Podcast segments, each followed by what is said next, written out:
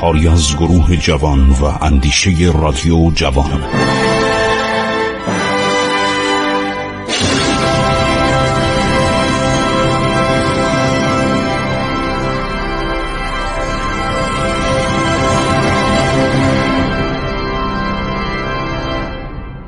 بسم الله الرحمن الرحیم. به نام خداوند بخشاینده مهربان.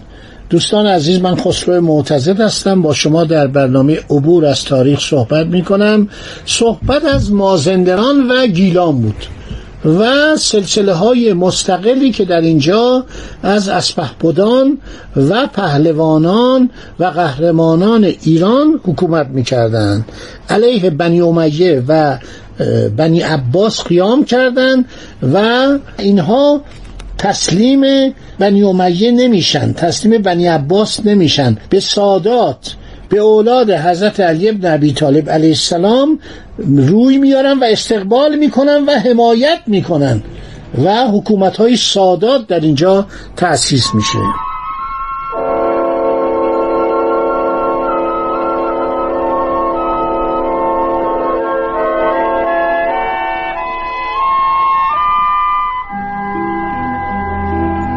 در شمال ایران یعنی در قفقاز و نیز در باختر ایران یعنی حکمتانه و کرمانشاهان و نیز در آتروپادگان در آذربایجان.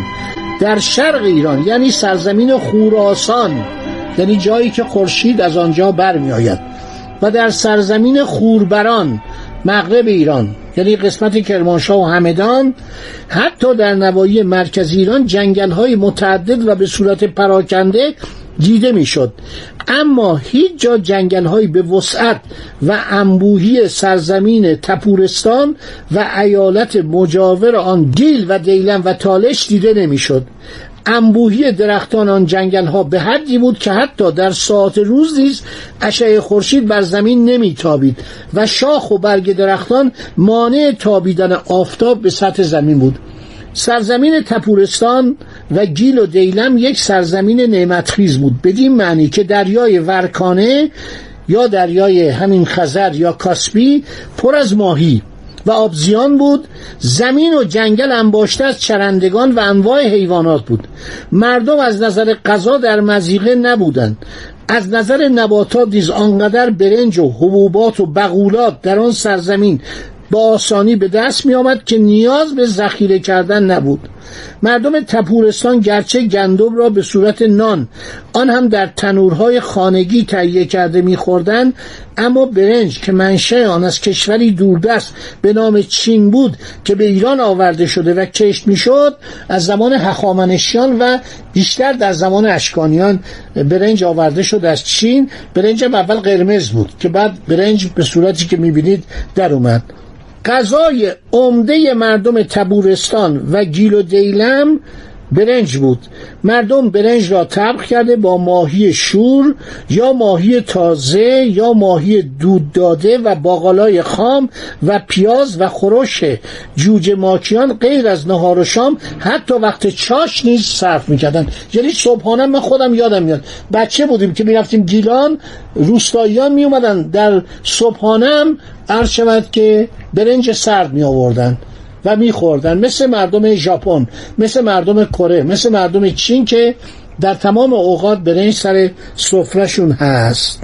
بنابراین این عمرای محلی گیلان و دیلدم و تپورستان یا مازندران اینها مدتها حکومت کردن. چهار طایفه بودن چهار گروه بودن. گیر گیلانشاه دارای دو پسر میشه دابویه و پادوسپان. پادوسپان شغل ولی اسم بچهش می‌ذاره پادوسپان یا پاتکسپان یعنی فرماندار کل. دابویه برادر بزرگتره در گیلان به جانشینی پدر می نشینه برادر کوچکتر عرض شود که میاد و میشه. بر رستمدار. رستمدار کجاست؟ رویا نور کجور.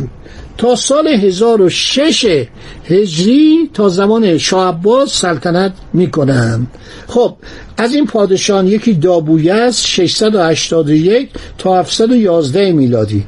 از پهباد فرخان بزرگ 711 تا 728 این اسپهبد فرخان اسمش خیلی در تاریخ مونده. یک کسی بوده که 17 سال زندگی یعنی فرمان روایی می‌کنه و بعدها همینطور این حکومت ها ادامه پیدا می‌کنه.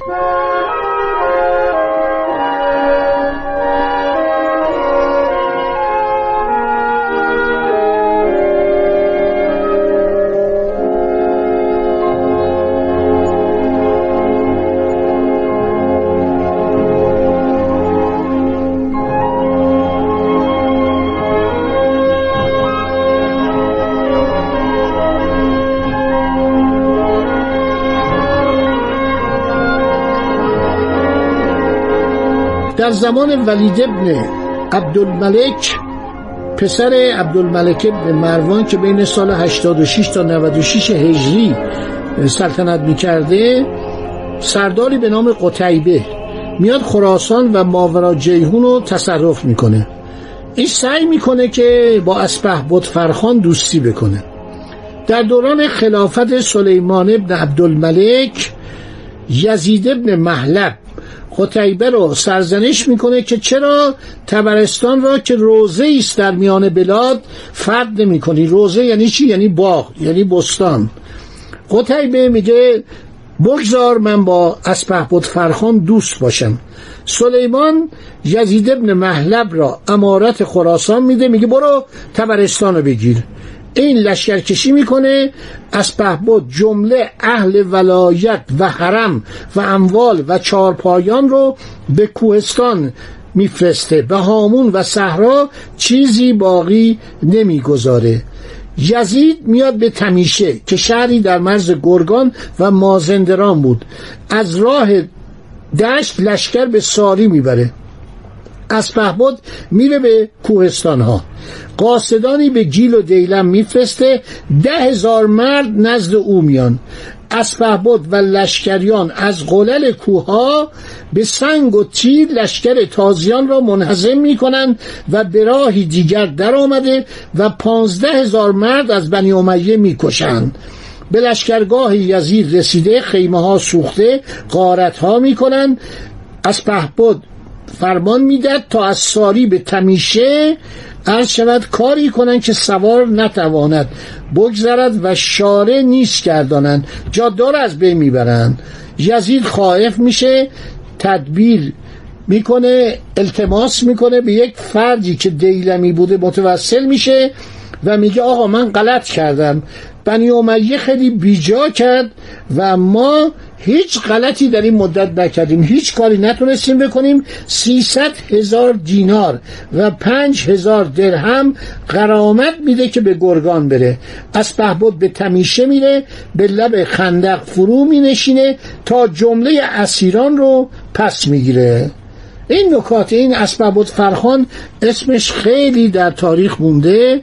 یک کسی بوده که 17 سال زندگی یعنی فرمان روایی می‌کنه و بعدها همینطور این حکومت ها ادامه پیدا می‌کنه. حتی اینا سکه ضرب می‌کنن. عین سکه های زمان ایران باستان ضرب می‌کنن شبیه سکه های خسرو پرویز ضرب می‌کنن. از پهبد فرخان تعدادی سکه از او باقی مونده. بعد اسپهبد خورشید فرشواز مرزبان بین 748 تا 761 عرض شود که سلطنت می‌کرده. اینا بسیار تاریخ شیرین و جالبیه و منابع بسیار زیادی هستش که تاریخ های مازندران و گیلان رو نوشتن. سارویه یک شاهزاده خانوم بوده دختر اسپهبد فرخان بوده. جانشین دازمر. اسما ببینید چقدر قشنگه. دازمر دابویه فرخان خورشید. بعد یک گاوبارگان شاخه دوم هستند که حکام خلفا میان. کم کم در اینجا روابط دوستانه میشه. سپهبد خورشیدم پس از یک جنگی خودکشی می‌کنه. در سال 144 هجری که میشه 761 میلادی هرمز پسر و ولیت او هیچ وقت به حکومت تبرستان نمی‌رسه و در زمان منصور عباسی ابوالعباس توسی میاد و حاکم اینجا میشه. از زمان منصور عباسی یعنی سال 136 تا 158 هجری ابوالخصیب مرزوق ابوالخزیمه خازم ابوالعباس توسی روح ابن حاتم خالد ابن برمک ایرانی بوده عمر ابن علا سعید ابن دلج در زمان مهدی عمر ابن علا برای بار دیگر یحیی ابن مخنک و دهها اسم دیگه. در زمان هارون الرشید هم تعدادی از عمرای عرب عمرای عباسی میان و فرمانروای این نواحی میشن. نکات بسیار جالبی که این سلسله ارز کردم. این سلسله های محلی تا زمان شاه عباس یکی از اینا حداقل تا زمان صفویه بر مازندران حکومت می‌کرده و در زمان سلطنت شاه عباس اینها هر شود که تابع دولت مرکزی صفویه میشن. من می‌خوام اینا رو به عرضتون برسونم که این تاریخ رو باید بخونید. تاریخ ایران واقعا تاریخ شیرین و فوقلادهیه شما وقتی همین سرگذشت مردم مازندران رو می‌خونید حیرت می‌کنید که این مازندران چه مقاومتی کرده در مقابل بیگانگان و در مقابل بنی امیه. اینا مردم مازندران و گیلان همش در راه سادات علوی شمشیر می‌زدن. یعنی بنی امیه با اون قدرت و عظمتش نتونست هیچ کاری بکنه بنی عباس هم نتونست کاری بکنه. اینها از طریق اولاد حضرت علی بن ابی طالب علیه السلام مسلمان شدن و وفاداری و پیوستگی خودشونو اعلام کردند. مردمان دیلم بسیار شجاع بودند. یکی از کسانی که درباره اینها مطالعات بسیار زیادی کرده مینورسکیه. مینورسکی کتابی درباره این دیالمه نوشته. کتاب بسیار خوب و فوقلادی هستش که باید همه بخونن و این کتاب فوقالعاده جالبه. درباره اینها مینورسکی مطالعات که کرده نوشته مردم دیلم در راه فرهنگ ایران خدمات ارزنده انجام دادند نامشان در تذکره ها ثبت شده. مردم آنجا را دیلمی یا گیلانی می‌گفتند. دیلمیان در برابر اعراب بنی امیه و بنی عباس مقاومت کردند. دوستی و رفاقت میان مردم گیلان و تبرستان برقرار بود چون هر دو ناحیه از نظر آب و هوا موقعیت جغرافیایی طبیعی و اقتصادی نزدیک به یکدیگر قرار داشتند از این جهت روابط اجتماعی نزدیکی با هم پیدا کرده بودند. نکات جالبی است که در برنامه های آینده خواهم گفت. خب دوستان این مطالب رو تا اینجا در خاطر نازنین خودتون حفظ کنید. انشالله در برنامه بعدی مطالب دیگری به عرض شما خواهیم رساند. مبحث مازندران و رویان و گیلان و دیلم رو به پایان رساندیم و میریم سر مباحث دیگر در برنامه های بعدی. ایران با شکوه 2800 سال تاریخ.